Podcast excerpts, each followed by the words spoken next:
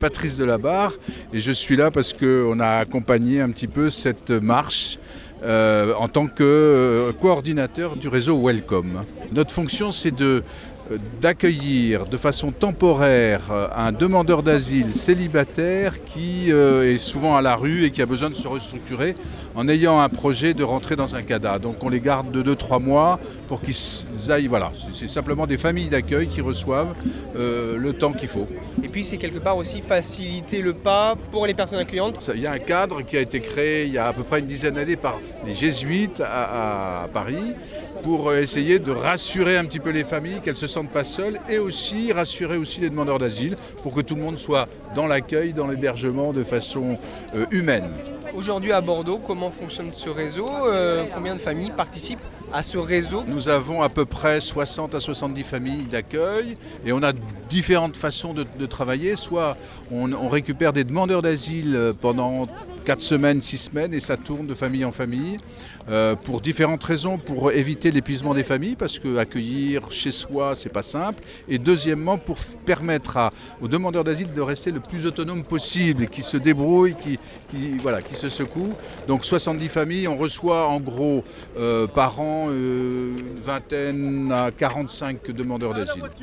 Quelles sont les conditions pour accueillir le, logement, on a, on a des jeunes couples avec enfants, on a des vieux retraités avec des grandes maisons parce qu'ils n'ont plus d'enfants. Donc tout est possible. Je crois qu'il n'y a pas de, de recette, il y a des jeunes qui ont un clic-clac dans leur salon et qui se débrouillent comme ça. Voilà, c'est tout simple. Faut pas euh, L'accueil ou l'hébergement temporaire, c'est vraiment un accueil humain pour restructurer euh, les demandeurs d'asile et nous enrichir, nous, dans le contact avec une culture différente et avec des parcours différents.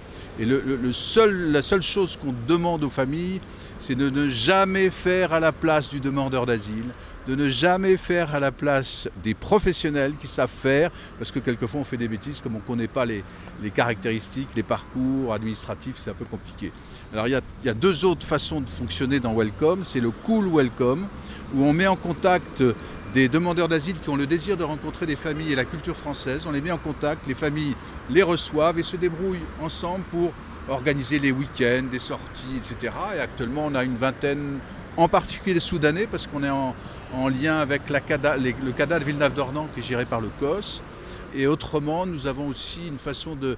Euh, un, conventionnement, entre guillemets, en tout cas par oral, avec l'OFI, l'Office français d'intégration et d'immigration et la PADA, la plateforme d'accueil des demandeurs d'asile, quand ils se rendent compte qu'il y a des familles en général qui sont à la rue et qui ont besoin d'eux. Par exemple, aujourd'hui, à la maison, on a un couple d'Afghans sikhs avec deux enfants qui sont là. Nous, on n'est pas là, mais ils sont chez nous et ils dorment, ils se reposent. Lundi, ils vont trouver un logement ça peut être très temporaire et ça évite aujourd'hui la situation de beaucoup de familles qui risquent de se retrouver à la rue, voilà. d'individus ou de familles. Voilà, tout à fait.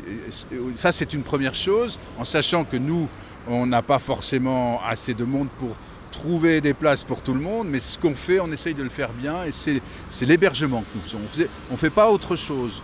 Euh, L'accompagnement la, administratif, juridique, euh, santé, euh, alimentaire, ce n'est pas notre problème. Alors ça ne veut pas dire que c'est pas... Euh, on n'y pense pas, mais ils sont orientés. Nous, on s'occupe de l'hébergement et d'essayer de reconstruire avec eux un, un parcours difficile. Le contact, c'est welcome.bordeaux.gmail.com.